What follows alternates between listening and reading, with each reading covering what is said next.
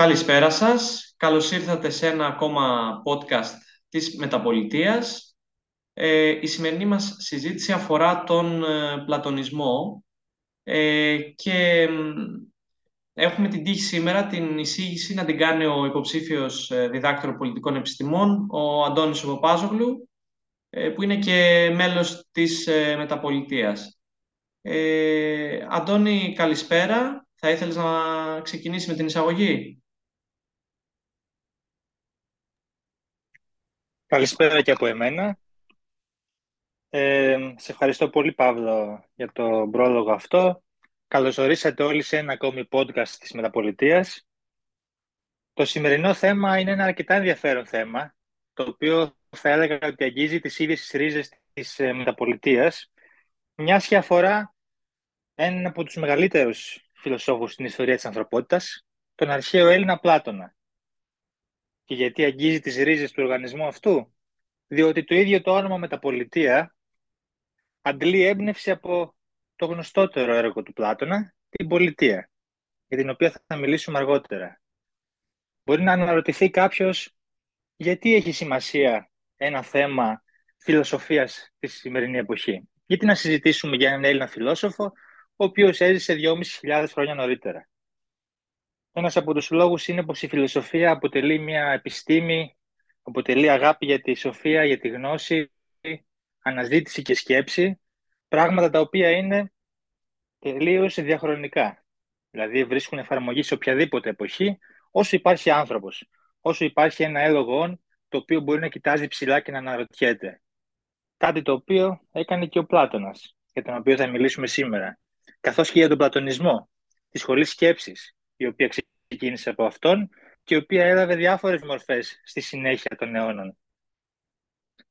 Λοιπόν, αρχικά ας μιλήσουμε για τη ζωή του Πλάτωνα. Ο Πλάτων γεννήθηκε το 428 με 427, εκεί οι απόψεις δίστανται, στην αρχαία Αθήνα. Για να καταλάβουμε το πλαίσιο της ζωής του, γεννήθηκε στην κλασική Αθήνα, την γνωστή περίοδο της Δημοκρατίας, την περίοδο που όλοι έχουμε στο νου μας όταν σκεφτόμαστε αρχαία Αθήνα. Και είναι σημαντικό να το αναφέρουμε αυτό για να καταδείξουμε σε τι κοινωνία ζούσε ο Πλάτωνας και άρα ποια κοινωνία διαμόρφωσε σε μεγάλο βαθμό τις ιδέες του. Παρ' όλα αυτά ο Πλάτων έζησε και πόλεμο και έζησε και την παρακμή της πόλης του. Καθώς όταν ακόμα ήταν ήδη νέος, η Αθήνα κατακτήθηκε από τους Σπαρτιάτες με το τέλος των Πελοποννησιακών πολέμων. Επομένως έζησε μια κοινωνία της ακμής αλλά και μια κοινωνία της παρακμής. Κάτι το οποίο θεωρώ ότι μπορεί να εμπλουτίσει τη σκέψη ενός ανθρώπου ακόμη περισσότερο για κάποια πράγματα σχετικά με τη ζωή. Ε, είχε αρχοντική καταγωγή, δεν είχε λαϊκή καταγωγή δηλαδή ώστε να έχει μεγάλες δυσκολίες, το οποίο φυσικά τον βοήθησε ώστε να έχει περισσότερο ελεύθερο χρόνο για να συγκεντρωθεί στο συγγραφικό του έργο και ήταν μαθητής του Σοκράτη. Εδώ έχουμε κάτι πάρα πολύ ενδιαφέρον καθώς βλέπουμε μια γραμμικότητα μεταξύ διάσημων μορφών της αρχαίας Ελλάδας. Ο Σοκράτης ήταν δάσκαλος του Πλάτωνα και ο Πλάτωνας μετά ήταν δάσκαλος του Αριστοτέλη. Και ο Αριστοτέλης δίδαξε το Μέγα Αλέξανδρο. Έχει πολύ ενδιαφέρον θεωρώ να βλέπουμε πώς συνδέονται μερικές ιστορικές φιγούρες που κάποιες φορές φαίνονται τόσο αυτοτελείς μεταξύ τους, αλλά παρόλα αυτά ο ένας επηρέασε τον άλλον. Όπως αντίστοιχα θα μπορούσα να σας πω και για τον Μπετόβεν, ο οποίος είχε για ίδρυμα τον Μότσαρτ. Αυτά νομίζω έχουν αρκετό ενδιαφέρον. Λοιπόν, ίδρυσε την Πασίνους Ακαδημία, την Ακαδημία του Πλάτωνα που λέμε. Εκεί πέρα δίδασκε μέχρι και να πεθάνει. Είχε πέσει θύμα αιχμαλωσίας από πειρατές σε ταξίδι του, οι οποίοι τον πούλησαν ως σκλάβο. Ευτυχώς ένας βορειοαφρικανός ιδιοκτήτης τον ε, ελευθέρωσε προσπάθησε να βοηθήσει τον τύρανο των Σιρακουσών της Σικελίας στη διακυβέρνηση του τόπου του, προωθώντας την έννοια του δικαίου. Δηλαδή, δεν ήταν ότι. Δεν μιλάμε για έναν άνθρωπο ο οποίος είχε μόνο ιδέες και θεωρίες στο νου του, αλλά προσπάθησε να τις εφαρμόσει αυτές. Παρ' όλα αυτά, ο τύρανος των Σιρακουσών δεν χάργηγε πολύ με τις ιδέες του Πλάτωνα και τον εξόρισε. Προσπάθησε επίσης να να μεταφέρει τις ιδέες του μέσα από τους διαδόχους του. Δεν είναι τυχαίο ότι εκτός από τον Αριστοτέλη, μαθητής του υπήρξε και ο Ευκλήδης, με τη γνωστή ευκλήδια γεωμετρία που ξέρουμε. Μετά το θάνατο του Σοκράτη, του δασκάλου του, κατέφυγε στα Μέγαρα, στην σχολή που ίδρυσε τότε ο συμμαθητής του, ο Ευκλήδης. Είναι πολύ σημαντικό να ξέρουμε ποια ήταν η ζωή ενός ανθρώπου πίσω από ένα συγγραφικό έργο και πίσω από μια σχολή σκέψης. Διότι τίποτα δεν έχει παρθενογένεση όσον αφορά τις ιδεολογίες και τις κοσμοθεωρίες. Όλα έχουν κάποια ρεθίσματα, τα οποία ο καθένας ως γλύπτης μπορεί να τα μορφοποιήσει με διαφορετικό τρόπο. Μετά τη ζωή του Πλάτωνα, θεωρώ ότι αρκετό ενδιαφέρον έχει να μιλήσουμε για το γνωστότερο έργο του, την πολιτεία. Εξού, όπως είπα και νωρίτερα, το μεταπολιτεία. Η πολιτεία χωρίστηκε σε 10 βιβλία μεταγενέστερα. Δηλαδή δεν τα χώρισε σε 10 βιβλία ο ίδιος ο Πλάτων, αλλά οι μεταγενέστεροι του που μελέτησαν το έργο του. Και ποια είναι η ιστορία πίσω από, αυτή την, από την, ε, το βιβλίο αυτό. Ο Σοκράτης, ο, ο δάσκαλος του Πλάτωνα, γυρνούσε από μια γιορτή και εκεί συνάντησε κάποιους ανθρώπους οι οποίοι τον θαύμαζαν καθώς ήταν μια διάσημη φιγούρα στην αρχαία Αθήνα και τον κάλεσαν σε ένα σπίτι του κέφαλου ενός πλούσιου άντρα στον Πειραιά για να συζητήσουν και να τους εκθέσει τις απόψεις του. Τότε ήταν μια εποχή που υπήρχαν πάρα πολλές δημόσιες συζητήσεις και μαζεύονταν πάρα πολλοί άνθρωποι για να συνδιαλεχθούν. Και ειδικά μια φιγούρα σαν το Σοκράτη θα τραβούσε ακόμα μεγαλύτερο κοινό. Φανταστείτε λοιπόν έναν νεαρό Πλάτωνα, έναν ε, φιλόσοφο in the making που θα έλεγαν και οι φίλοι μας οι αγγλόφωνοι, όπου παρατηρούσε τι έλεγε ο δάσκαλός του, σημείωνε και κάποτε τα έκανε βιβλίο, βάζοντας φυσικά και τις δικές του ιδέες μέσα.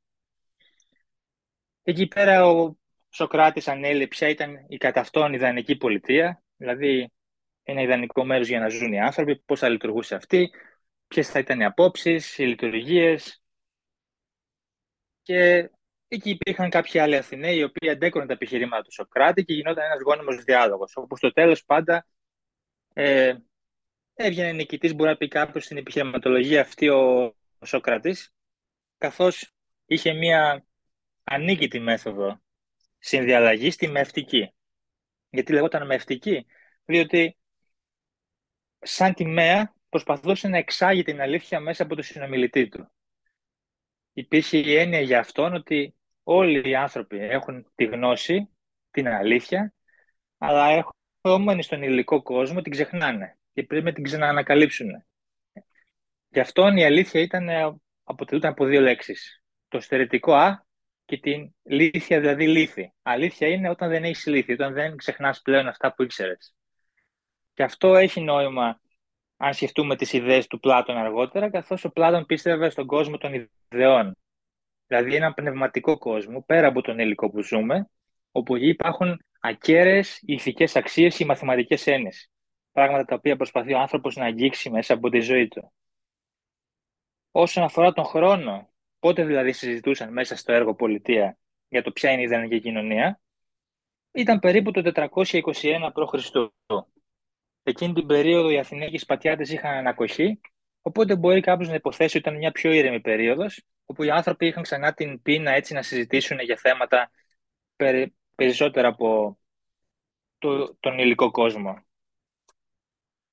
Μέσα στην πολιτεία έχει μεγάλη σημασία να αναφέρουμε δύο ιστοριούλες οι οποίες, ναι καλά θα ακούσετε, ε, ενέπνευσαν το Hollywood. Τώρα θα πει κάποιος τι σχέση είχε ο Πλάτων με το Hollywood. Και όμως μέσα στην πολιτεία διατυπώθηκε η ιστορία για το δαχτυλίδι του Γίγη, ο Γλάφκον, ένας συνομιλητής του Σοκράτη, είχε διατυπώσει το επιχείρημα ότι οι άνθρωποι πράττουν το καλό επειδή τους αναγκάζει ο νόμος και επειδή απλά φοβούνται την εκδίκηση του άλλου ή τη φυλάκισή τους. Και άμα ήταν πραγματικά ελεύθεροι, δεν θα έπαιρναν το καλό. Και χρησιμοποίησε έναν μύθο ο Γλάφκον απέναντι στο Σοκράτη για να το υποστηρίξει αυτό. Και εκεί αναφέρει ότι υπήρχε ένας αγρότης ο οποίος βρήκε ένα δαχτυλίδι το οποίο όταν το φορούσε τον έκανε αόρατο.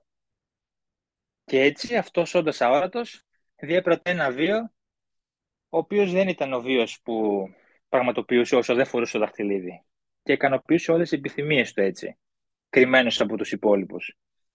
Μπορεί να πει κάποιος ότι δεν υπάρχει πιο ξεκάθαρη έμπνευση για τον άρχοντα των δαχτυλιδιών από αυτή την ιστορία. Για όσοι το έχουν δει, νομίζω ότι είναι μια πολύ ενδιαφέρουσα πληροφορία. Και μια άλλη ταινία που εμπνεύστηκε από τον Πλάτωνα είναι το Matrix. Στην ουσία, το Matrix το ενέπνευσε μία από τις ιστορίες μέσα στην πολιτεία που λέγεται Σπήλο, το Σπήλο του Πλάτωνα. Το Σπήλο είναι μία αλληγορία. Αλληγορία τι είναι, είναι η απεικόνηση κάποιων πραγμάτων που θέλουν να πούν όμως κάτι άλλο. Στην ουσία, υπήρχαν κάποιοι άνθρωποι δεσμότες μέσα σε ένα σπήλαιο, οι οποίοι είναι δεμένοι. Αυτοί συμβολίζουν τον άνθρωπο. Μέσα στο σπήλαιο, οι άνθρωποι το μόνο που βλέπουν είναι μπροστά τους, γιατί είναι δεμένοι, δεν μπορούν να κοιτάξουν τριγύρω τους. Και εκεί βλέπουν σκιές από πράγματα. Γιατί πίσω τους είναι τοποθετημένα αντικείμενα, υπάρχει ένα φως και έτσι η σκιά των πραγμάτων αυτών πέφτει μπροστά από τους δεμένους ανθρώπους. Και έτσι αυτοί βλέπουν μόνο τις σκιές των πραγμάτων και όχι τα ίδια τα πραγματικά πράγματα αυτά. Αυτό τι συμβολίζει ότι ο άνθρωπος όντας ένα, όσο όπως βρίσκεται στον κόσμο και δεν ψάχνει, θα βλέπει μόνο σχέση των πραγμάτων όσο δεν τον ενδιαφέρει να ανακαλύψει κάτι παραπάνω, να βρει την αλήθεια. Οι φιλόσοφοι τώρα, κάποιοι λίγοι από τους ανθρώπους στην ιστορία αυτή, λύνουν τα δεσμά τους, κάνουν βόλτα στη σπηλιά, βλέπουν την αλήθεια για το ότι κάποια πράγματα δημιουργούσαν σκιά και αποφασίζουν να βγουν από τη σπηλιά, όπου εκεί ανακαλύπτουν το αγαθό. Την υπέρτατη αλήθεια, την αρετή, τον ήλιο, το φως, το αληθινό το φως, και όχι το τεχνητό. Και έτσι οι χαρούμενοι που έχουν ανακαλύψει την αλήθεια ακριβώς λόγω του εξερευνητικού τους πνεύματος γυρίζουν πίσω στη σπηλιά, όπου εκεί πέρα θέλουν να μεταδώσουν την αλήθεια αυτή και στους υπόλοιπους. Όμως οι υπόλοιποι, επειδή δεν θέλουν να βγουν από την βολικότητα της πλάνης τους, προσπαθούν να τους σκοτώσουν. Τόσο πολλοί έχουν δεθεί με την άνεση του, των ψευδεστήσεων τους, που δεν θέλουν να δουν την αλήθεια.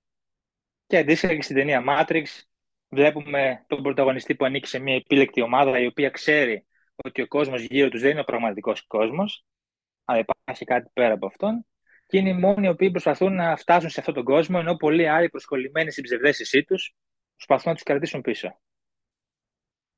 Τώρα όσον αφορά το ρεύμα που δημιούργησε ο Πλάτων, ο πλατωνισμός, η σχολή σκέψης του. Εδώ έχουμε κάποιες λέξεις κλειδιά. Διεισμός. Για τον Πλάτωνα υπάρχουν δύο κόσμοι. Ο υλικός, αυτός στον οποίο ζούμε, περπατάμε, μιλάμε, και ο πνευματικός, όπου εκεί υπάρχουν ακέραιες ιδέες, τις οποίες προσπαθούμε μέσα από τον τρόπο ζωής μας να τις φτάσουμε ψηλά. Επίσης, υπάρχει και είναι του αγαθού. Αυτό δεν είναι κάτι συγκεκριμένο, αλλά θεωρεί ο Πλάτων ότι υπάρχει κάτι ανώτερο, το οποίο όλοι μας αναζητούμε, που ονόμαζε αγαθό, και πρέπει συνεχώς να προσπαθούμε να το στάσουμε. Επίσης, ο Πλάτων ήταν ιδεαλιστής, γιατί πίστευε ότι πρέπει στη ζωή μας να προχωρούμε βάσει κάποιες αξίες και ιδέες και συνεχώς να προσπαθούμε αυτές να τις ανσαρκώσουμε πίστευε στη δικαιοσύνη, έννοιε που αναφέρει συνέχεια στο έργο του. Την αρετή, την αξιοκρατία, στην ιδανική του πολιτεία, για παράδειγμα, ο καθένας έπρατε αυτό το οποίο μπορούσε να κάνει και αυτό το οποίο κέρδιζε. Δηλαδή, μπορούσε κάποιος με σκληρή προσπάθεια να ανέβει κοινωνικές τάξεις. Στην ιδανική πολιτεία του Πλάτωνα δεν ε, ήσουν φυλακισμένος στο να μένει στην ίδια κοινωνική τάξη, στην οποία έτυχε απλά να γεννηθείς πίστευε στον καταμερισμό της εργασίας και θεωρούσε ότι ένας άνθρωπος μπορεί να κυβερνήσει όταν έφτανε στα 50 του έτη, αφού μέχρι τα 50 του περνούσε από μια πολυπίκυλη έτσι, μόρφωση που αφορούσε σε πάρα πολλούς τομείς όπως τη μουσική, τη γυμναστική, τις γενικές γνώσεις, τις τέχνες. Και αυτή την εκπαίδευση για τον Πλάτωνα έπρεπε να την περνούν ακόμη και οι στρατιώτες της πόλης, αυτοί οι οποίοι ήταν ε, είχαν την αρμοδιότητα να προστατεύουν την πόλη και οι οποίοι πρόκειται να πολεμήσουν. Και το ότι ακόμη και αυτοί για τον Πλάτωνα θα έπρεπε να είναι καλλιεργημένοι, δείχνει τη σημασία που έχουν αυτές οι ανώτερες αξίες και το ανώτερο επίπεδο στο πώς θέλει μια ανθρώπινη κοινωνία. Δεν θεωρούσε δηλαδή ότι οι επιστήμες και οι τέχνες είναι για τους λίγους, αλλά είναι κάτι το οποίο θα έπρεπε να αφορά τους πάντες. μετά από κάποια χρόνια, αρκε, αρκετούς αιώνες, κατά ένα μεγάλο μέρος του Μεσαίωνα, που γενικά οι αρχαιοελληνικές ιδέες μπήκαν λίγο στην άκρη, στην αναγέννηση αναβίωσαν οι ιδέες αυτές. Και οι άνθρωποι της αναγέννησης άρχισαν να ασχολούνται πάλι με τον Πλάτωνα, με τον Αριστοτέλη, με τις ιδέες τους, με τα γραπτά τους. Δεν είναι τυχαίο ότι υπάρχει ο πασίγνωστος πίνακας του Ραφαήλ, που τον ολοκλήρωσε κάπου μεταξύ του 1509 και του 1511 και λέει τη Σχολή των Αθηνών. Βρίσκεται στο Βατικανό και απεικονίζει πάρα πολλούς γνωστούς φιλοσόφους της αρχαιότητας να βρίσκονται σε μια μεγάλη αθηναϊκή αγορά και να συζητάνε και στη μέση της αγοράς αυτής ο Πλάτων και ο Αριστοτέλης συνομιλούν με τον Πλάτων να δείχνει προς τα πάνω αντικατοπτρίζοντας τις απόψεις του και τον Αριστοτέλη να του δείχνει το έδαφος καθώς ο Αριστοτέλης ήταν ο θειασότης του θετικισμού δηλαδή των θετικών επιστημών με την έννοια των πιο μετρήσιμων μεγεθών μέσα στον πίνακα αυτό για να καταλάβετε ανάμεσα σε ποια ιερά τέρατα τοποθετήθηκε στο κέντρο ο Πλάτων και ο Αριστοτέλης για το πόσο σημαντική είναι, υπήρχαν η Υπατία, ο Ευκλήδης, ο Ζωροάστρης, ο Σοκράτης, ο Πυθαγόρας, ο Ζήνων, ο Επίκουρος. Ένα έργο που άφησε και το οποίο είχε τεράστια διάρκεια ο, ο Πλάτων ήταν η Ακαδημία του. Η Ακαδημία του Πλάτωνα ενέπνευσε και την ίδια τη μεταπολιτεία ως ύπαρξη. Αυτή η ιδέα του να συγκεντρώνονται άνθρωποι και να συζητάνε για πολλούς τομείς και να συνδιαλέγονται, μέσα σε αυτή την οργάνωση οι άνθρωποι, τα μέλη, συζητούσαν ελεύθερα για μαθηματικά, φιλοσοφία, φυσικές και πολιτικές επιστήμες. Υπήρχε δηλαδή ένας πανεπιστημονισμός που μπορώ να πω ότι δεν υπάρχει τόσο στη σημερινή εποχή, όπου ο καθένας εξειδικεύεται σε κάτι διαφορετικό και υποτιμάται με αλφαγιώτα το να θέλουμε να είμαστε πιο πλήρεις ως άνθρωποι και να έχουμε γενικές γνώσεις. Την ίδρυση το 387 π.Χ. και διαλύθηκε το 529 μετά Χριστόν, παρακαλώ. Δηλαδή, μιλούμε για περίπου 750 χρόνια ύπαρξης η Ακαδημία του Πλάτωνα. Φανταστείτε για πόσο, μεγάλο, πόσο μεγάλη διάρκεια μιλάμε, έτσι και την τερμάτισε ο Ιουστινιανός στο Βυζάντιο, καθότι τότε υπήρχαν ε, στον πρώιμο Μεσαίωνα υπήρχε η άποψη ότι τα αρχαία ελληνικά ιδεώδη ήταν απειλητικά προς τις ιδέες του χριστιανισμού, το οποίο όμως δεν κράτησε για όλη τη διάρκεια του Βυζαντίου, καθώς στο δεύτερο μισό του Βυζαντίου λόγοι και, και μοναχοί αντέγραψαν και κατέγραψαν και ταξινόμησαν το έργο των αρχαίων Ελλήνων συγγραφέα, όπως και του Πλάτωνα. Και έτσι το κρατήσαν ζωντανό, ώστε αυτό να μπορεί μετά να διαδοθεί στην αναγέννηση και να το έχουμε σήμερα και να το αναλύουμε και να το συζητούμε. Όσον αφορά την Ακαδημία, λοιπόν, γιατί ονομάστηκε Ακαδημία, θα αναρωτιούνται πολλοί, πώς βγήκε αυτό το όνομα που χρησιμοποιούμε μέχρι και σήμερα, Ακαδημία Αθηνών για παράδειγμα.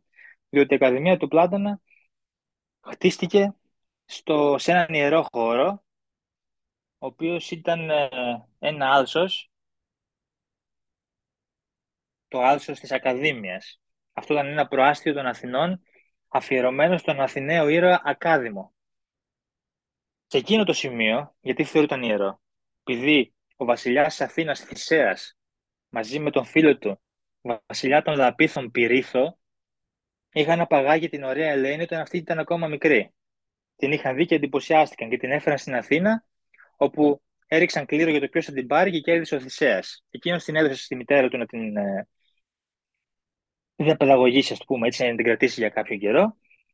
Και μετά ο ίδιος και ο φίλος του κατέβηκαν στον Άδη για να πάρουν και την Περσεφόνη, αλλά εκεί τους πήρε χαμπάρι ο Πλούτονας και τους κράτησε σε μια πέτρα εκείνη τους, να μην μπορούν να φύγουν ως τιμωρία.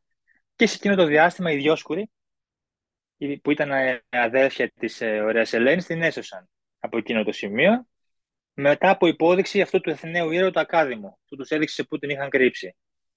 Και μάλιστα, σε εκείνο το σημείο, όταν ε, οι Σπαρτιάτες κατέκτησαν την Αθήνα, ακριβώς επειδή το θεωρούσαν ιερό, το μέρος εκείνο το άφησαν ανέγκυχτο.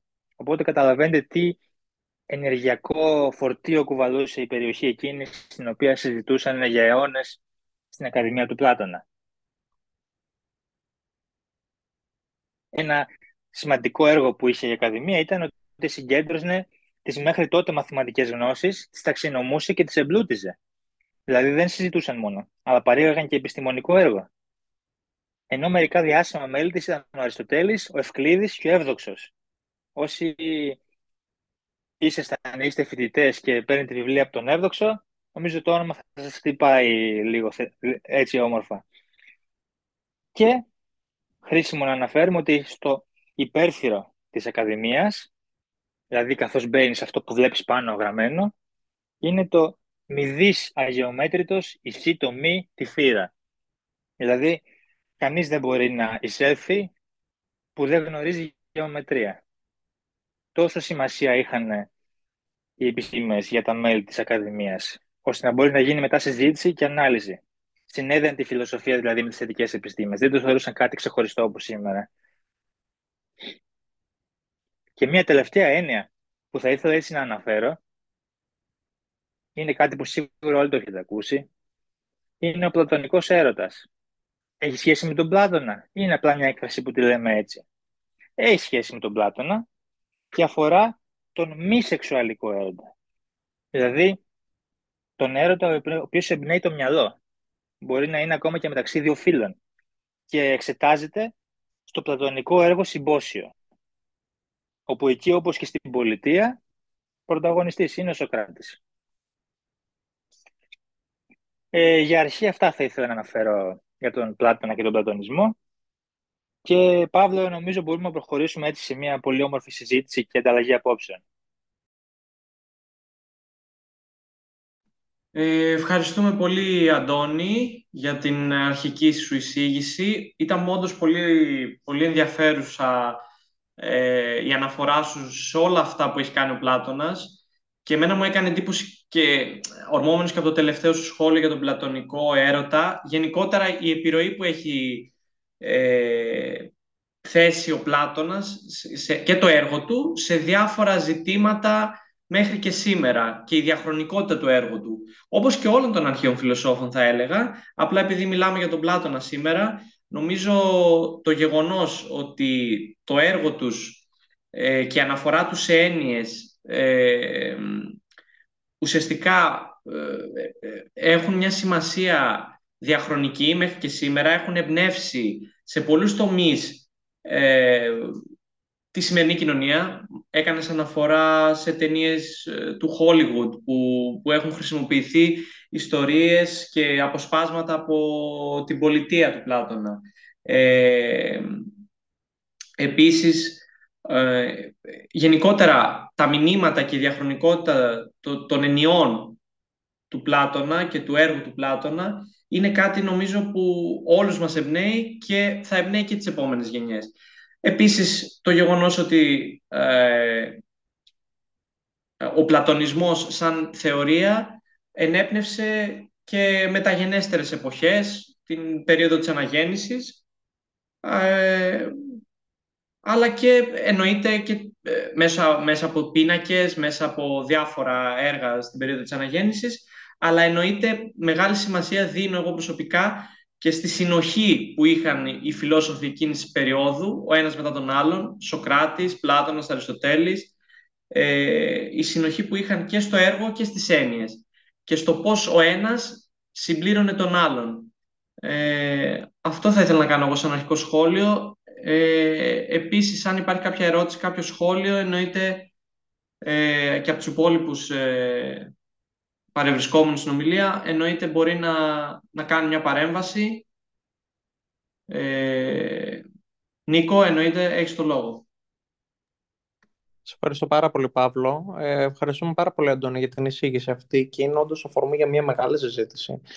Ε, εμένα ιδιαίτερα, εγώ βασικά, και φαντάζομαι ότι αυτό ισχύει και για το ευρύτερο κοινό μας, τον Πλάτωνα τον έχω πιο πολύ συνδεδεμένο με την έννοια του ιδεαλισμού δηλαδή της άποψης, ότι, της ε, θεωρίας μάλλον, ότι ο κόσμος αυτός ε, ε, είναι ο υλικός και πάνω από τον υλικό κόσμο υπάρχει ο κόσμος των ιδεών, υπάρχουν αυτούς κάποιες ιδέες.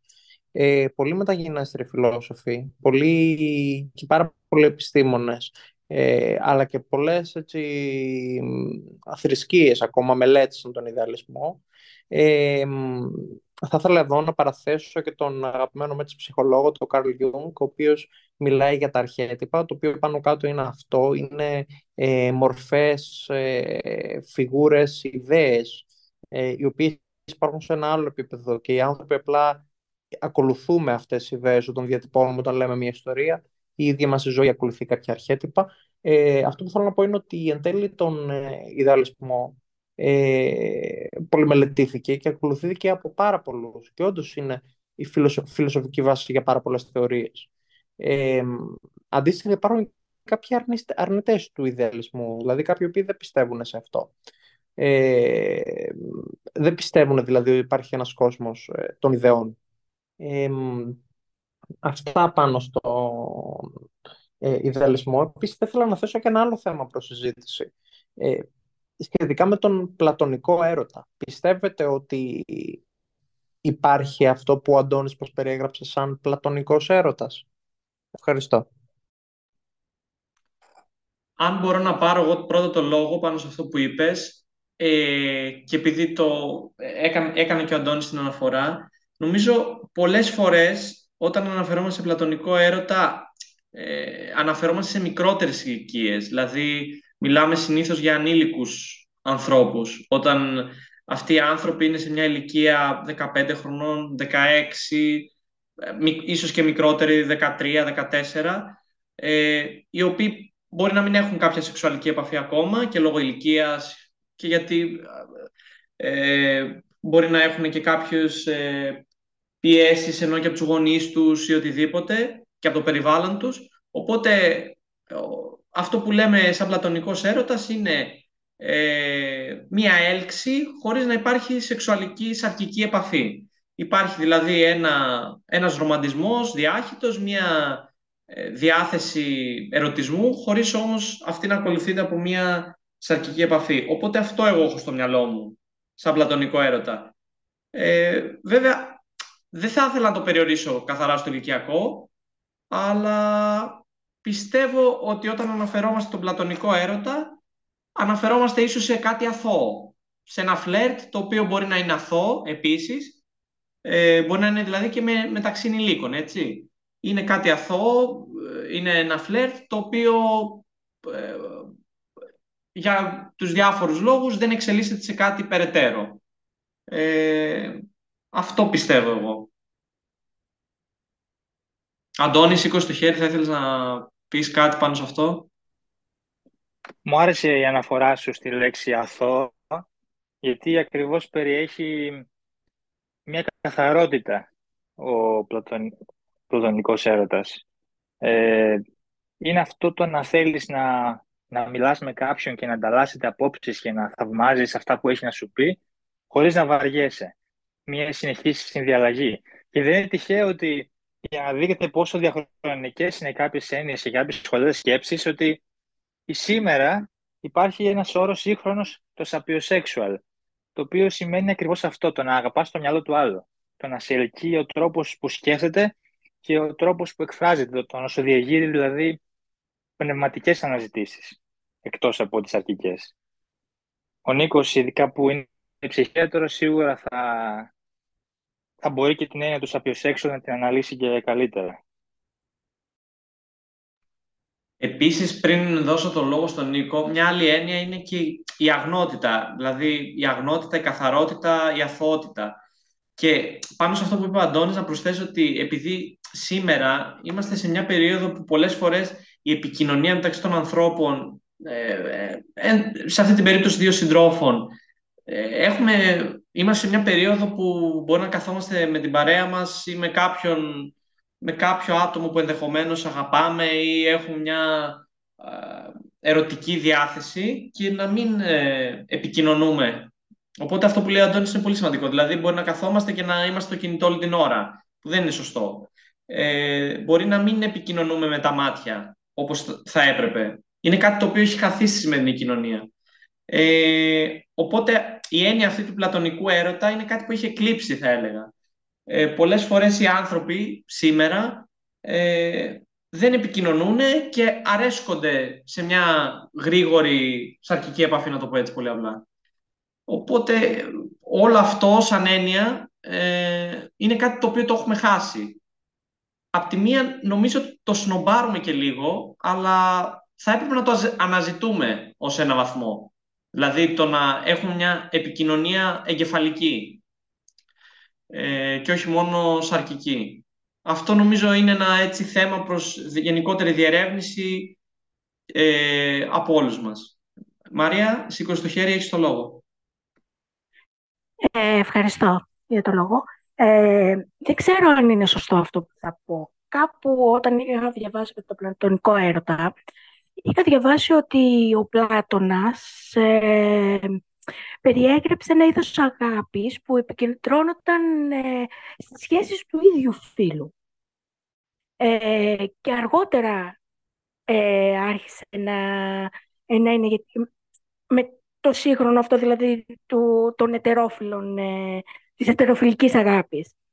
Τώρα δεν ξέρω αν το έχετε ακούσει, αν ε, όντως είναι σωστό. Ε, κάποια στιγμή που διάβασα για τον, ε, για τον πλατωνικό έρωτα. Τώρα, ερώτημα. Αν γνωρίζετε κάτι. Αντώνη, έχεις το λόγο. Μαρία, είναι πολύ έστοχη η παρατήρησή σου και εγώ το έχω διαβάσει αυτό. Πράγματι, στην αρχή ο Πλάτων αναφερόταν σε άτομα του ίδιου φίλου και ο λόγος είναι ακριβώς όπως και στην ιστορία με το συμπόσιο το έργο του Πλάτωνα ότι μαζευόντουσαν οι φίλοι και συζητούσαν για διάφορα έτσι βαθιά θέματα που ήταν άντρες οι φίλοι αυτοί οπότε ερωτευόταν μετά κάποιοι το μυαλό του άλλου, τη σκέψη του άλλου. Έτσι το είχε στο μυαλό του. Ναι. Οπότε ήταν όντως άτομα του ίδιου φίλου, γιατί μιλούσαμε για άντρες φιλοσόφους που βρίσκονταν στο ίδιο συμπόσιο. Και στη συνέχεια ο άνθρωπος θέλει η ανθρώπινη κοινωνία να το σεξουαλικοποιήσει λίγο και αυτό. Ε, μιλάμε για τα άτομα και διαφορετικού φίλου. Έχουμε και αυτό το είδος έρωτα μαζί με τα υπόλοιπα. Ενώ στην πραγματικότητα είναι, αυτό που πιστεύουμε σήμερα είναι λάθος. Ότι ακριβώς δεν είναι δηλαδή ένα ακόμα είδος έρωτα όπως τα υπόλοιπα. Είναι κάτι ανώτερο για τον Πλάτων αυτό. Είναι κάτι παράλληλο. Δεν έχει σχέση με τα άλλα είδη έρωτα. Α, οκ, σε ευχαριστώ για τη διευκρίνηση.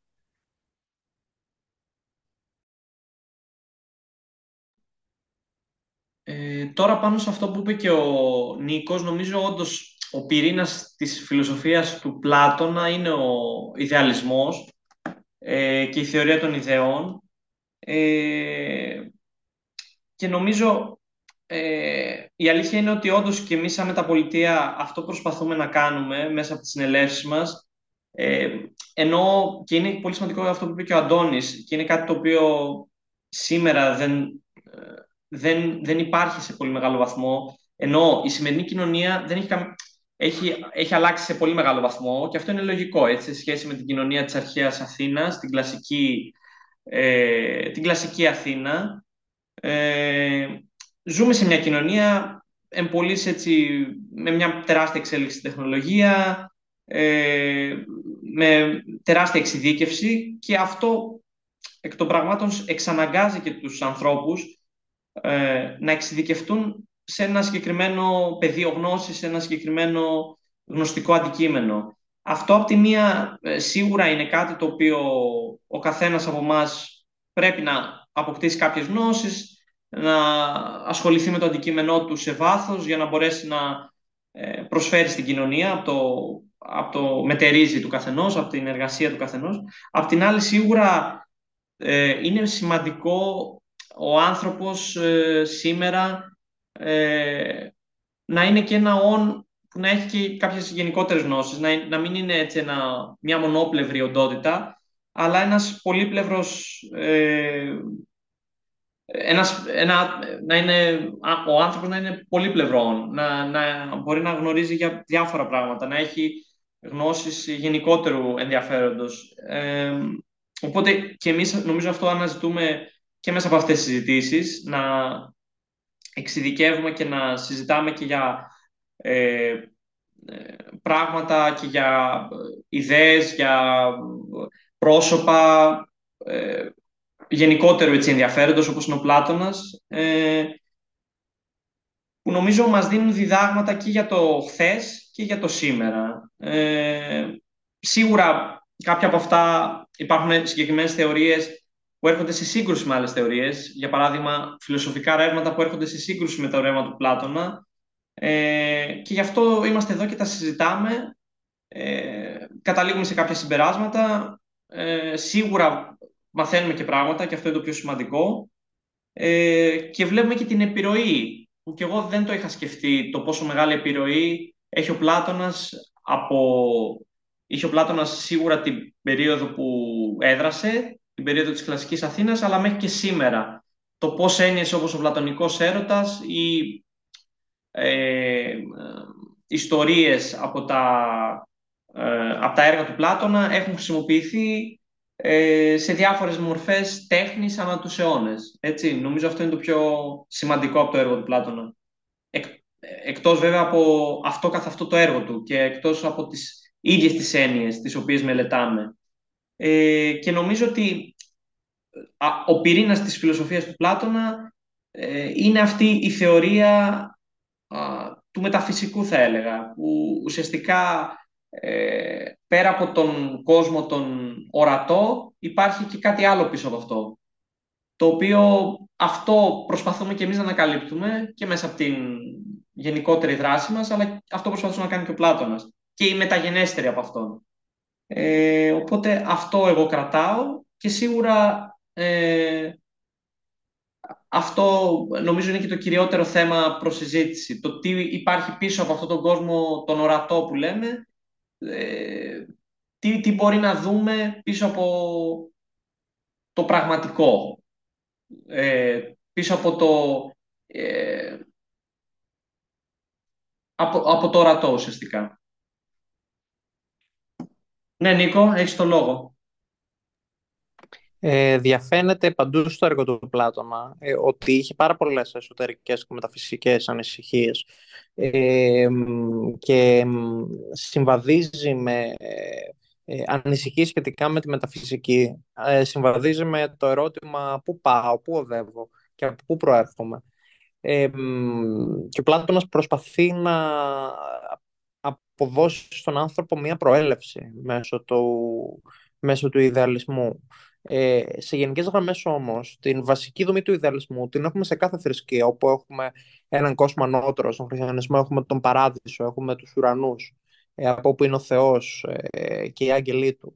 Ε, ή στον Ισλαμισμό έχουμε τον Μωάμεθ, ε, τον, συγγνώμη, τον Αλάχ. Ε, αντίστοιχα πάλι τον παράδεισο. Ε, γενικότερα η, η, η έννοια του ιδεαλισμού ε, συναντάται όντως σε, πολλές, έτσι, σε πολλούς μύθους των ανθρώπων ή σε πολλές θρησκείες των ανθρώπων. Ε, πέραν τούτου, ε, θα ήθελα να εστιάσουμε και λίγο την προσοχή μας και, στο, και στην πολιτική φιλοσοφία του Πλάτωνα, όπου μιλούσε για την ιδανική κοινωνία. Είναι εντυπωσιακό πώς ε, στην πολιτεία παρέθεσε μια κοινωνία ε, όχι ακριβώς δημοκρατική, αλλά αξιοκρατικά κυβερνούμενη.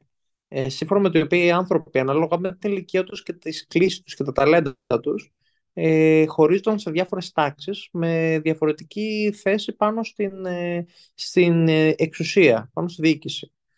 Ε, και αυτό θα μπορούσε να παρομοιαστεί έτσι και με μια κυψέλη, όπου κάθε είδος μέλησης ε, ασκεί το δικό της ε, ρόλο. Ποια είναι η θέση πάνω σε αυτό, αν μπορεί και ο Αντώνης θα μας κάνει μια παραπάνω ενημέρωση στο τι είπε ο Πλάτωνας ή αν κάποιος θέλει να τοποθετηθεί υπέρ αυτής της ε, αμφιλεγόμενες κατά πολλούς ε, τοποθέτησης στη πολιτική φιλοσοφία του Πλάτωνα.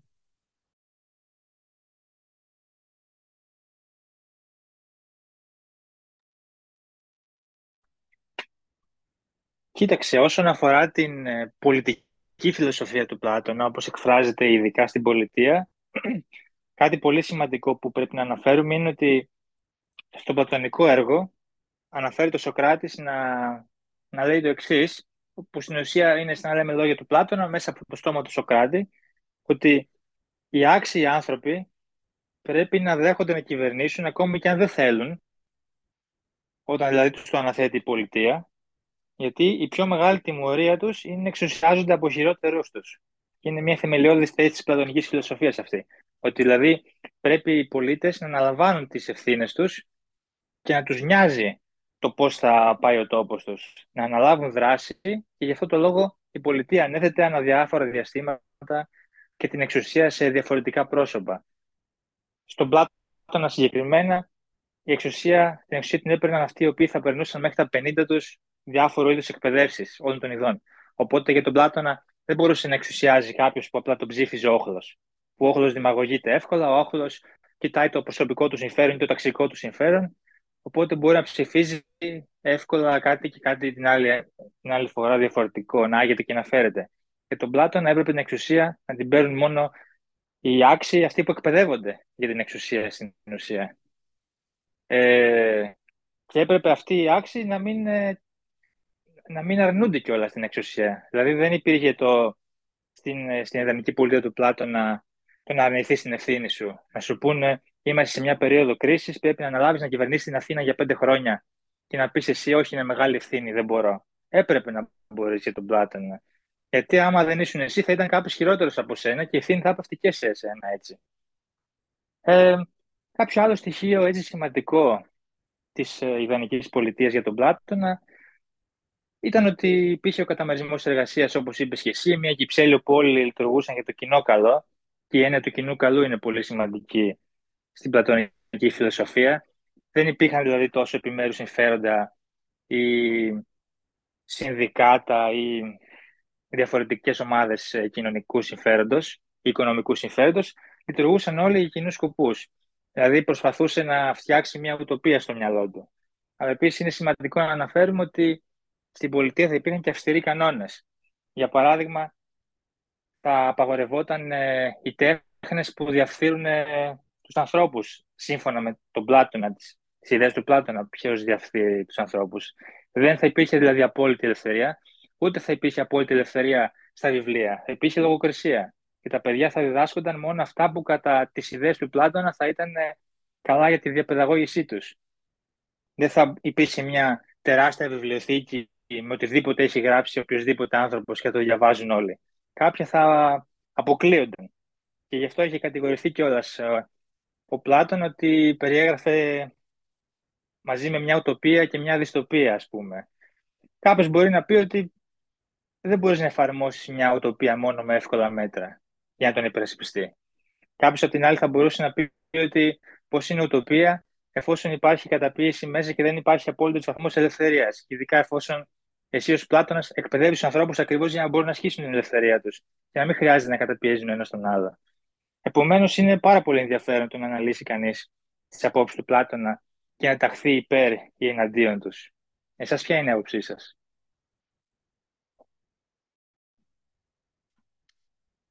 Νομίζω ότι το να υπάρχει ένας διαρκής έλεγχος στην εξουσία είναι κάτι θετικό, έτσι. Δηλαδή, το να μην πηγαίνει ο πολίτης κάθε τέσσερα χρόνια και να ψηφίζει ε, και να αναθέτει ουσιαστικά ε, τη διακυβέρνηση της χώρας ε, είτε σε ένα κόμμα, σε ένα σχηματισμό, σε μια ομάδα ανθρώπων όπως θέλετε πείτε το, είναι κάτι το οποίο δεν είναι και απόλυτα, δηλαδή μιλάμε για τη δημοκρατία σήμερα, δεν ξέρω αν αυτό είναι η δημοκρατία η πραγματική.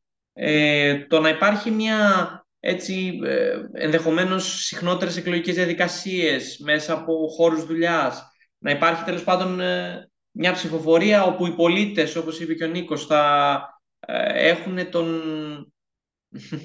Ε, όπου οι πολίτες θα έχουν, το εννοώ ότι οι πολίτες θα, ε, θα, θα τίθενται πρώτων ευθυνών τους και θα αναλαμβάνουν ευθύνες. Θα είναι ενδεχομένως πρόεδροι σε δήμους ή οτιδήποτε θα αναλαμβάνουν. Δεν μιλάμε μόνο για τα ανώτερα ε, εκλογικά στελέχη, μιλάμε ενδεχομένως να είναι ε, και σε κάποιο χώρο δουλειάς ε, υπεύθυνοι, σε κάποιο πόστο, σε, κάποιο, σε, σε οτιδήποτε. Ε, οπότε, από αυτή την έννοια θεωρώ ότι ε, ο τακτικότερος έλεγχος της εξουσίας μέσα από εκλογικές διαδικασίες, μέσα από συχνές αλλαγές προσώπων, είναι κάτι θετικό, γιατί Ε, πολλές φορές μπορεί να υπάρχει κάποιος ε, υπεύθυνος, κάποιος πολιτευτής να εκμεταλλεύεται την εξουσία του και να ασκεί την εξουσία με λάθος τρόπο, είτε να, είναι, να καταχράται δημόσιο χρήμα, είτε να μην είναι φερέγγιος, είτε να παίρνει λάθος αποφάσεις, έχοντας εννοώ και την ε, βεβαιότητα ότι θα βρίσκεται στην εξουσία για ένα μεγάλο χρονικό διάστημα, είτε αυτό είναι τρία χρόνια, τέσσερα ή οτιδήποτε. Οπότε σίγουρα αυτό ε, είναι κάτι το οποίο θα μπορούσε να ε, χρησιμοποιηθεί από μια σύγχρονη ε, δημοκρατία με άλλους όρους. Ε, τώρα, όσον αφορά σίγουρα το κομμάτι το, ε, της εκπαίδευσης και το, της, των συγγραμμάτων που θα πρέπει να διδάσκονται οι μαθητές και οι μαθήτριες σε ένα σχολείο γενικότερα το να υπάρχει περιορισμός στο διδακτικό υλικό δεν είναι κάτι σωστό. Θα πρέπει να υπάρχει μια πολύπλευρη γνώση, πολύπλευρη ε, παροχή ενώ σε υλικό, ενώ είναι κάτι το οποίο δεν θα βλέπαμε στη σημερινή κοινωνία σίγουρα. Όπου προ... Σίγουρα βέβαια και, και σήμερα υπάρχουν οι περιορισμοί στην πληροφορία ε, και πολλές φορές και η ιστορία, ας πούμε, σαν μάθημα ε, δεν μαθαίνεται με τον σωστό τρόπο. Ε, παραλείπονται πολλά, πολλές ιστορικοί περίοδοι ή ε, δεν δίνεται ιδιαίτερη σημασία σε συγκεκριμένα ιστορικά γεγονότα. Ας πούμε, θεωρώ ότι για την αρχαία Ελλάδα δεν μαθαίνουμε ιδιαίτερα πολλά στα πλαίσια του σχολείου για τον Πλάτωνα, για τον Σοκράτη, για το έργο τους. Επίσης, δεν μαθαίνουμε πολλά και για, θα έλεγα και για, τις, για τους σύγχρονους, για τους παγκόσμιους πολέμους ή για τον εμφύλιο. Δεν γίνεται αναφορά στον εμφύλιο στα βιβλία της ιστορίας σήμερα. Ε, οπότε, θεωρώ τώρα γενικότερα ότι θα έπρεπε να υπάρχει μια και γενικότερα ε, θα, έπρεπε να υπάρχει, θα πρέπει να υπάρχει μια πολύπλευρη, ε, ολόπλευρη πρόσβαση σε βιβλιογραφικό υλικό για τους νέους μας, γενικότερα σε όλες τις περιόδους. Οπότε και ο περιορισμός στο τι θα διδαχτεί ο νέος της κλασικής Αθήνας είναι κάτι που με βρίσκει αντίθετο σαν λογική και θεωρώ ότι δεν θα έπρεπε να ισχύει.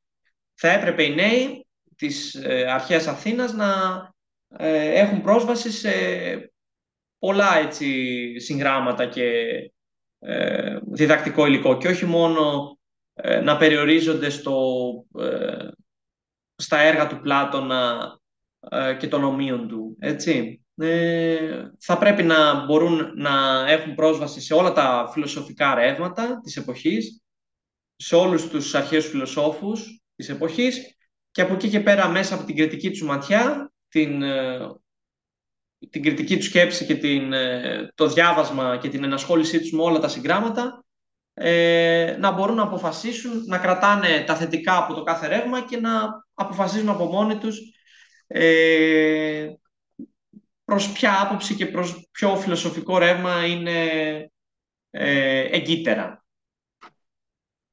Ε, αυτό πιστεύω εγώ. Νίκο, ήθελες να κάνεις κάποιο σχόλιο, ναι, έχεις το λόγο. Ε, ευχαριστώ. Εδώ θα ήθελα να πω ότι ο Πλάτωνας πιθανώς να πέφτει σε μια αντίφαση. Δηλαδή, λέει από τη μία ότι μιλάει για εξουσιαστές πεπαιδευμένους στην εξουσία. Μιλάει για εκπαίδευση ε, για ε, αυτών που πρόκειται να, να λάβουν τη διοίκηση της πολιτείας ε, η οποία προφανώς ε, αφορά σε διάφορα προβλήματα του τόπου, ε, εξάσκηση σε διάφορες πρακτικές. Ε, το θέμα με την εκπαίδευση είναι ότι η βάση ε, κάθε εκπαιδευτικού έργου ε, είναι η εξάσκηση πάνω σε πρακτά ή θεωρητικά προβλήματα. Επομένως, ο, εξουσία, ο υποψήφιος για οποιαδήποτε θέση ε, τίθεται σε μια διαδικασία ε, αναδιαμόρφωσης του σκεπτικού του με στόχο να αντιμετώπιση κάποιων προβλημάτων. Εκεί που το πάω είναι ότι εκτίθεται στα προβλήματα. Ταυτόχρονα ο Πλάτων υποστηρίζει την μη έκθεσή του σε υλικό το οποίο μπορεί να φέρει τη διαφθορά, την ηθική διαφθορά. Ε, όμως εδώ μπορεί να ερωτηθεί το ερώτημα.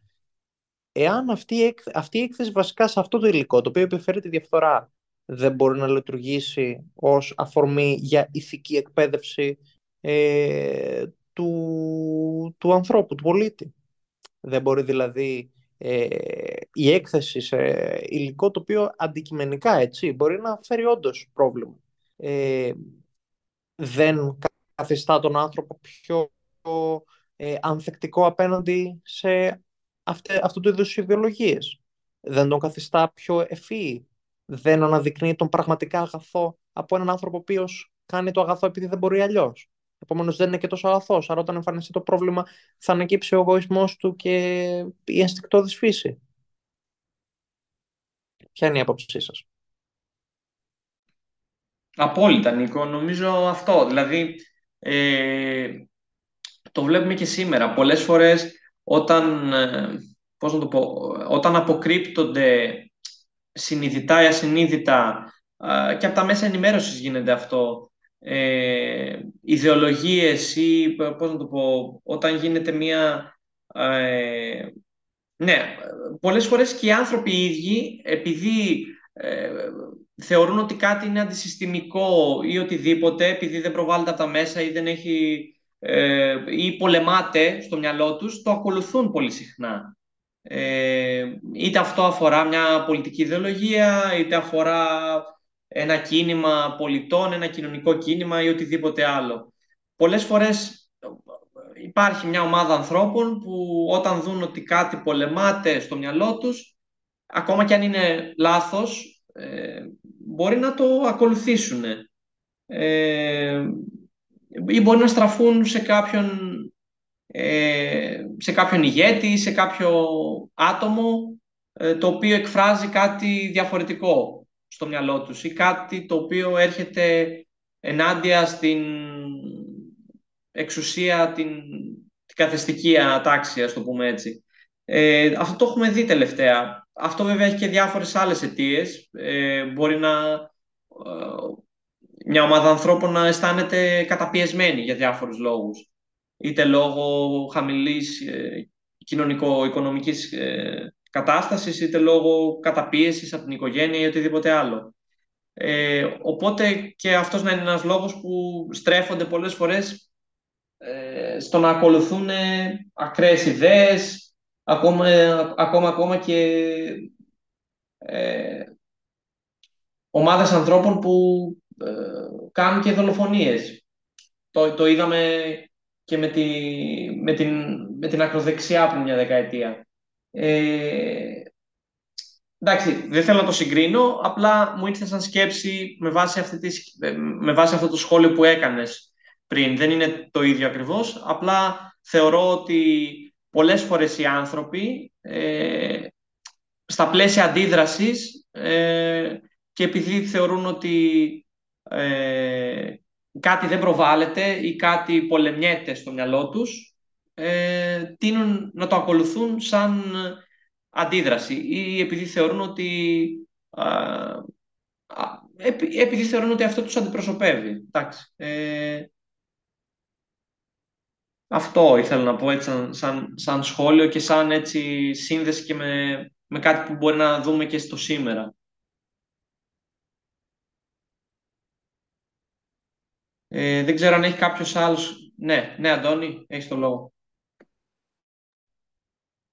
Ε, είχε ενδιαφέρον να, να πούμε και δύο ακόμη παραδείγματα ε, πραγμάτων στα οποία ήταν αντίθετος ο Πλάτων και δεν θα υπήρχαν στην ιδανική πολιτεία για να εμπλουτίσουμε λίγο αυτό το οποίο συζητάμε τώρα, δηλαδή τι θα απαγορευόταν και τι θα μπορούσαμε να δεχτούμε.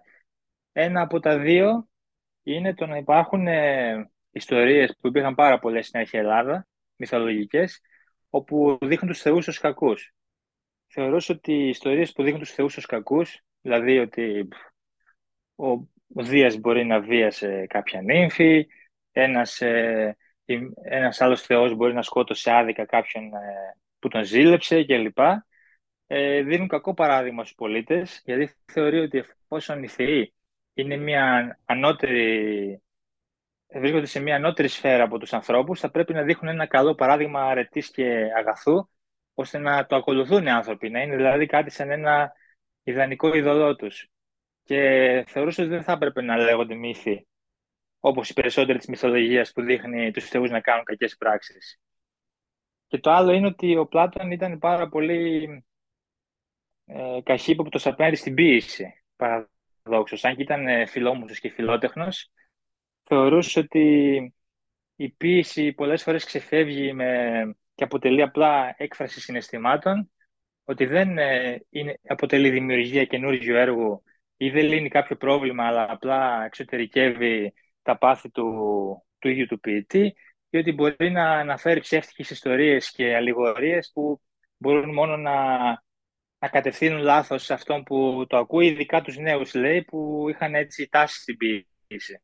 Και στην ιδανική πολιτεία του Πλάτωνα, λοιπόν, δεν θα, υπήρχε, δεν θα υπήρχαν ιστορίες που παρουσιάζουν τους θεούς με κάποια κακή πτυχή, αλλά ιδανικούς και τέλειους, και δεν θα, δεν θα υπήρχαν και πολλοί ποιητές.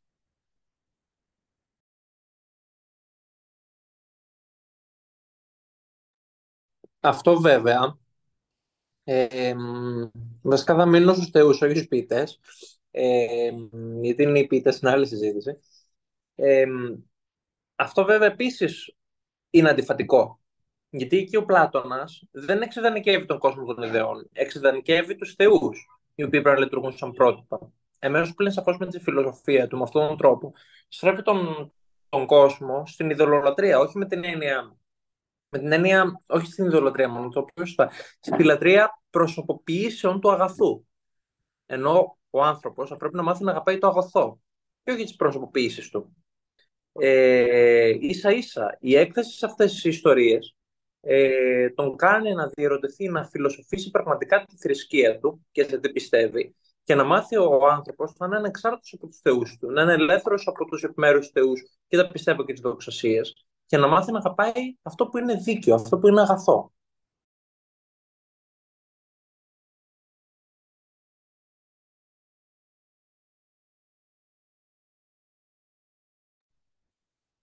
Παύλος, εσύ τι πιστεύεις; Ε, ναι. Εντάξει, δεν ξέρω.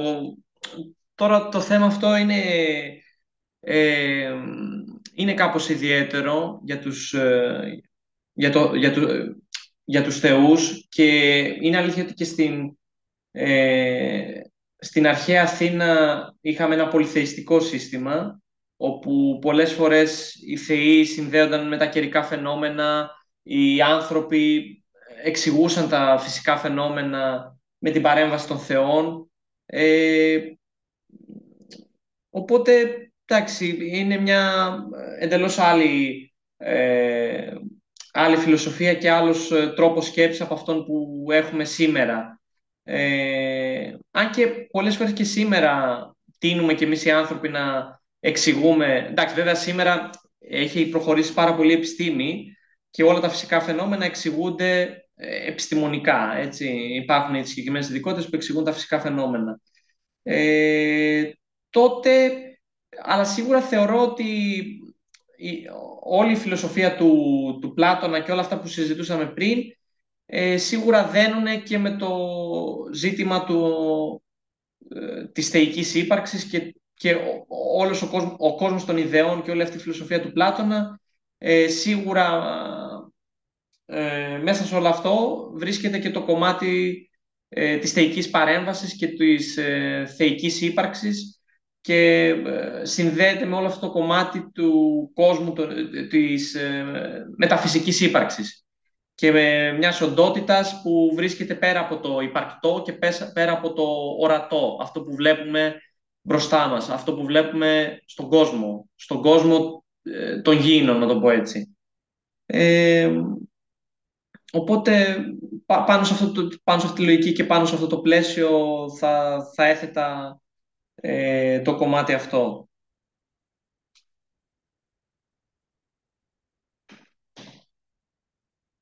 Δεν ξέρω αν είναι κάτι άλλο που δεν έχουμε πιάσει. Ε, είναι πολλά που δεν έχουμε Είναι πολλά σίγουρα που δεν έχουμε πιάσει. Ε, και πολλές έννοιες που, πολύ σημαντικές ε, που νομίζω είναι, είναι και μια βάση, τρόπος σκέψης για να λειτουργούμε και εμείς σήμερα. Ναι, Νίκο, έχεις το λόγο. και εμείς εδώ, αυτή τη στιγμή, προσπαθούμε να κάνουμε το δικό μας συμπόσιο. Ε, δηλαδή, ίσως ο πλατωνικός τρόπος για να φύγουμε πίσω από το περιεχόμενο της φιλοσοφίας, να δούμε τις συνθήκες υπό τις οποίες φιλοσοφούσε. Έτσι. Πάμε στην κλασική Αθήνα, πάμε σε ανθρώπους οι οποίοι ε, κάθονταν έτσι στο τραπέζι με ίνο, έτσι ώστε να εφραίνει την καρδία τους αραιωμένο με νερό, έτσι ώστε να μην μεθούν. Και υπό τις συνθήκες αυτές, υπό ένα ελαφρύ κεφάλι ε, και ίσως έτσι, με, με μεγάλα πλήθη, με, με, μια μεγάλη παρέα, καθόντουσαν και συζητούσαν. Εντάξει, μην τα εξειδανικεύομαι, σίγουρα υπήρχαν και διαμάχες και ο ένας να διακόπτει τη ροή του λόγου του άλλου, ε, σίγουρα είχαν και χαβαλέ και όλο αυτό το οποίο υπάρχει στις ανθρώπινες συζητήσεις. Αλλά σκεφτείτε τον Πλάτωνα, καθήμενο, ε, σε μια καρέκλα, να συζητάει για αυτά τα θέματα. Όπως κάνουμε εμείς τώρα, όπως κάνουν ε, πολλοί άνθρωποι έτσι, σε όλο τον κόσμο και στη χώρα μας. Ε, αυτό το πρότυπο, αυτό το μοντέλο είναι ένα μοντέλο εξαγωγής της αλήθειας. Ε, είναι έτσι μια ε, μευτική μέθοδος όπου ο συνομιλητής προσπαθεί να κάνει τον συνομιλητή του να του θέσει τα κατάλληλα ερωτήματα έτσι ώστε να βγει από μέσα του η αλήθεια, η απόλυτη αλήθεια της οποίας ούτε η μία πλευρά, ούτε η άλλη, ούτε ο ερωτών, ούτε ο ερωτώμενος δεν έχουν λάβει γνώση και όλοι την αναζητούν. Ε, ο Πλάτωνας ε, και εν γένει ο Σοκράτης μας οδηγούν να καταλάβουμε ότι ε, πρέπει να δίνουμε σημασία στο να, στη συζήτηση και στην έννοια του διαλόγου και όχι στο να πείσουμε τον άλλον. Να θέτουμε ερωτήματα, να σκεφτόμαστε ότι αυτή τη στιγμή πιθανώς να βλέπουμε μια σκιά και το πιο πιθανό είναι να βλέπουμε μια σκιά, ένα είδωλο και όχι την πραγματική μορφή, ούτε το πραγματικό φως. Και να αναζητούμε σε συνεργασία με τους ανθρώπους, με τους οποίους δημιουργούμε τη δική μας πολιτεία, να αναζητούμε την αλήθεια. Ε, και με τη μεταπολιτεία αυτό προσπαθούμε να κάνουμε. Παίρνουμε κάποιες ιδέες τη της πολιτείας, κάποιες άλλες προφανώς όχι, ε, τις αφομοιώνουμε, προσπαθούμε να το αναπαράγουμε όλο αυτό και τις συνδέουμε με άλλες μεταγενέστερες ιδέες. Προσπαθούμε δηλαδή να εξελίξουμε ε, όλο αυτό το μοντέλο σε κάτι πιο προσαρμοσμένο στην εποχή. Κάτι άλλο που επίσης θέλω να πω για κάθε είδος φιλοσοφία είναι ότι εγώ προσωπικά δεν πιστεύω ότι θα πρέπει να ταυτιζόμαστε απόλυτα με καμία φιλοσοφία και με κανένα πολιτικό-κοινωνικό ε, ναι, κατάλαβα, πολιτο, πολιτικό και οικονομικό σύστημα. Ε, για τον απλό λόγο ότι κανένας μπούσουλας δεν είναι τέλειος και όσο ο χρόνος περνάει και τα δεδομένα αλλάζουν, θα πρέπει να αλλάξει και η ιδεολογία μας. Δηλαδή μπορεί κάποιος να πιστεύει στην πολιτεία, κάποιος άλλος να πιστεύει σε κάτι τελείως άσχετο υπαρξιακό στον σολυψισμό, κάποιος άλλος να πιστεύει στον κομμουνισμό. Όλες αυτές οι φιλοσοφίες που αφορούν, ε, αφορούν σε διαφορετικά περιεχόμενα ε, είναι αρκετά απόλυτες. Άρα θεωρώ ότι ο κάθε υποστηρικτής τους θα πρέπει να καλλιεργήσει μια δική του προσέγγιση και να αναθεωρεί τις, τα, τις επιμέρους δοξασίες. Γιατί ακριβώς όπως στην περίπτωση του Πλάτωνα ο οποίος είναι ένας αρχαίος φιλόσοφος. Είδαμε κάποιες έτσι, ε, ολοκληρωτικές ε, απόψεις ε, περί λογοκρισίας. Έτσι ακριβώς και εμείς μπορούμε να πέσουμε στο ίδιο λάθος και από τους απογόνους μας να κάνουμε ακριβώς τα ίδια λάθη. Το γεγονός ότι εμείς θεωρούμε ότι έχουμε την αίσθηση ότι αυτό που λέμε, ναι, έχω δίκιο σε αυτό που λέω, αυτό δεν μας καθιστά αυτόματα ε, ότι έχουμε αυτό το δίκιο και ότι κατέχουμε την αλήθεια. Δεν μπορούμε να κατέχουμε την αλήθεια. Αυτά. Ναι, να πω ε, πολύ καλά τα λες και να σου πω, ε, αυτό που πιστεύω είναι ότι ακόμα κι αν είσαι υποστηρικτής μιας άποψης, μιας ιδεολογίας, μια ενός κοινωνικού ρεύματος, σίγουρα πάντα πρέπει να ασκείς κριτική. Και αυτό γίνεται και για να βελτιώσεις ενώ την όποια ιδεολογία πιστεύεις και για να ε, μετεξελιχθεί αυτή η ιδεολογία σε κάτι καλύτερο. Ενδεχομένως να διορθωθούν λάθη του παρελθόντος παραλήψεις και να ε, γίνει κάτι καλύτερο, αν μπορεί να γίνει. Σίγουρα, εδώ είδες σήμερα αυτό που κάναμε και στη συζήτησή μας ε, μελετώντας και αναλύοντας την, ε, το έργο και τη φιλοσοφία του Πλάτωνα είναι ότι πολλά από τα ε, δεν συμφωνούσαμε σε όλα και πώς θα μπορούσε άλλωστε, έτσι. Ενώ ασκήσαμε κριτική σε πτυχές της φιλοσοφίας του και προσπαθούσαμε να, να, να βρούμε ε, προτάσεις και λύσεις ενδεχομένως για να το βελτιώσουμε. Ε, ή όχι, ενώ ε, κάποια πράγματα ενδεχομένως ε, να τα, ε, τα απορρίψαμε σαν, σαν πτυχές του, του έργου του και της γενικότερης φιλοσοφίας του. Ε, σίγουρα, επειδή το ανέφερες, η επιρροή του Πλάτωνα είναι τεράστια και στο έργο του και κυρίως θα έλεγα πολλαπλάσια στο εξωτερικό από τον ελλαδικό χώρο. Ε, η πολιτεία του Πλάτωνα μελετάται ε, όπως και έργα και, και άλλων αρχαίων φιλοσόφων σε πολύ μεγάλο βαθμό και σε πολλές χώρες του εξωτερικού και στο Λύκειο και σε μεγάλο βαθμό και στο Πανεπιστήμιο. Ε, υπάρχουν σχολές στο Πανεπιστήμιο που υπάρχουν ολόκληρα κεφάλαια και ολόκληρα εξάμεινα γίνονται πάνω στην πολιτεία του Πλάτωνα, πάνω στο έργο του Πλάτωνα και, και άλλων φιλοσόφων, του Σοκράτη, του Αριστοτέλη κτλ. Ε, σε πολύ μεγαλύτερο βαθμό, επαναλαμβάνω, σε σχέση με τα ελληνικά πανεπιστήμια. Αυτό είναι κάτι το οποίο είναι γνωστό ακόμα και στην Αμερική, στην Αγγλία, στη Γαλλία, σε άλλες ευρωπαϊκές χώρες. Ε, οπότε αυτό δείχνει και την επιρροή που έχει ο πλατωνισμός, ε, ιδέες του Πλάτωνα και σε ξένα κράτη, ε, πόσο μάλλον πέρα από το δικό μας εννοώ, πέρα από, τη, από την Ελλάδα, ε, που γεννήθηκε και έδρασε ο Πλάτωνας. Ε, επίσης, πολύ σημαντικές οι έννοιες της αλήθειας και της μευτικής, το πώς ε, κατά τη διάδραση με τον συνομιλητή σου προσπαθείς να του εξάγεις ε, την αλήθεια μέσα από την ε, ανταλλαγή επιχειρημάτων, πώς προσπαθείς εσύ, εμένα, να με οδηγήσεις σε ένα συμπέρασμα ή εγώ εσένα αντίστοιχα. Ε, νομίζω και είναι και ε, άλλη μια έννοια είναι και, ε, και η, άλλη μια ιδιότητα των ιδεών του Πλάτων είναι και ότι όλα ε, σε αυτό, σε αυτό τον κόσμο, ας πούμε, έχουν και ένα σκοπό, ένα τέλος. Όλα σε αυτή την κοινωνία. Ό,τι κάνουμε, ό,τι λέμε, έχει ένα σκοπό, έχει ε, ένα λόγο ύπαρξης. Αυτό είναι Αριστοτέλης. Αυτό είναι Αριστοτέλης. Αυτό είναι Αριστοτέλης, OK. Okay. Ε, αυτό το έχει πει ο Αριστοτέλης. Ε, που και αυτό είναι μια πολύ βασική έννοια, ότι τα πάντα έχουν ένα σκοπό, έχουν ένα τέλος. Ε, Οπότε, αυτό που θέλω να καταλήξω και που το ανέφερες είναι ότι μπορεί ενδεχομένως να είμαστε επηρεασμένοι από διάφορα ρεύματα ή από ένα συγκεκριμένο ρεύμα. Ε, το γεγονός ότι μπορεί να μας ταιριάζει σαν τρόπος σκέψης, σαν τρόπος αντίληψης, δεν σημαίνει ότι εγώ αυτό έτσι το σκέφτομαι. Δεν σημαίνει ότι πρέπει να είσαι κολλημένος με αυτό. Ε, σίγουρα μπορεί να το υποστηρίζεις πολλές φορές και κάπως ακραία, κάπως φανατικά, να το πω έτσι. Ε, σίγουρα όμως θα πρέπει να στέκεσαι κριτικά διακείμενος μπροστά του, να το εξετάζεις, να το αμφισβητείς, να το συζητάς, να προσπαθείς να βρίσκεις λάθη και παραλήψεις και να προσπαθείς ενδεχομένως να το μετεξελίξεις, να το, στο μυαλό σου τουλάχιστον, να το, να, να το εξελίξεις τέλος πάντων, να το, όχι να το διορθώσεις, να το, ε, να βρεις λάθη στο μυαλό σου ε, πράγματα που θα μπορούσαν να γίνουν καλύτερα ε, και ενδεχομένως σε δεύτερο βαθμό ε, να το φτάσει σε ένα καλύτερο σημείο σαν, σαν θεωρία, σαν πολιτικό ρεύμα, σαν οτιδήποτε, σαν φιλοσοφικό ρεύμα. Ε, εντάξει, εδώ θα έλεγα ότι όντως είμαστε ένα ηλεκτρονικό συμπόσιο αυτή τη στιγμή.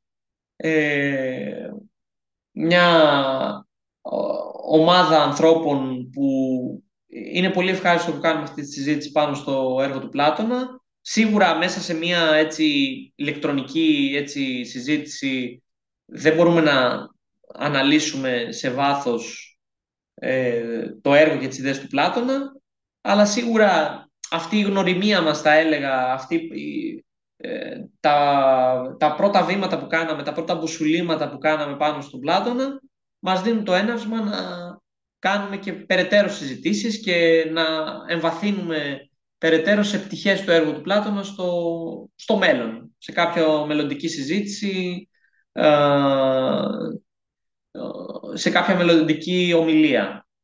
Ε, Νίκο, σήκω το χέρι σου, θες να πεις κάτι; Ε, μπορούμε να, από τώρα να πούμε, να συμφωνήσουμε ότι σε κάποια από τα podcast ε, θα έπρεπε και εγώ θα ήθελα να συζητήσουμε επιμέρους θέματα της πλατωνικής φιλοσοφίας ή να θέσουμε στα μέλη μας και στους φίλους ε, έτσι, την, το homework να διαβάσει κάποιο από τα βιβλία της πολιτείας τα δέκα και να τα αναλύσουμε μετά να συζητήσουμε και να τα διανθίσουμε με δικές μας απόψεις.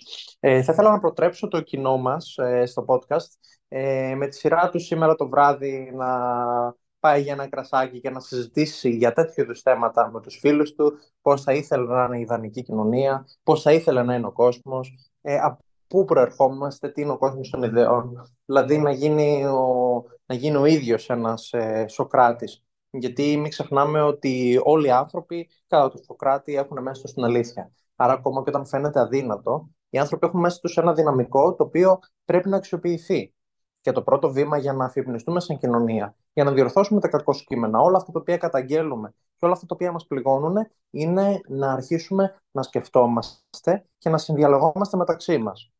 Ε, είμαι πάρα πολύ χαρούμενος για τον θεσμό των podcast. Θα ήθελα και από εδώ να καλέσω ε, και το κοινό που μας παρακολουθεί να, ε, να μπει και αυτό στα podcast. Έχουμε και σελίδα στο Instagram και στο Facebook με το όνομα Μεταπολιτεία. Αν κάποιος θέλει ποτέ να συμμετάσχει στο podcast, μπορεί να στείλει στο σύνδεσμο ε, και η γραμματεία της Μεταπολιτείας ε, θα απαντήσει και θα δώσει τις απαραίτητες πληροφορίες. Οι συζητήσεις μας είναι ανοιχτές. Ε, ευχαριστώ πάρα πολύ τον Αντώνη για την εισήγησή του.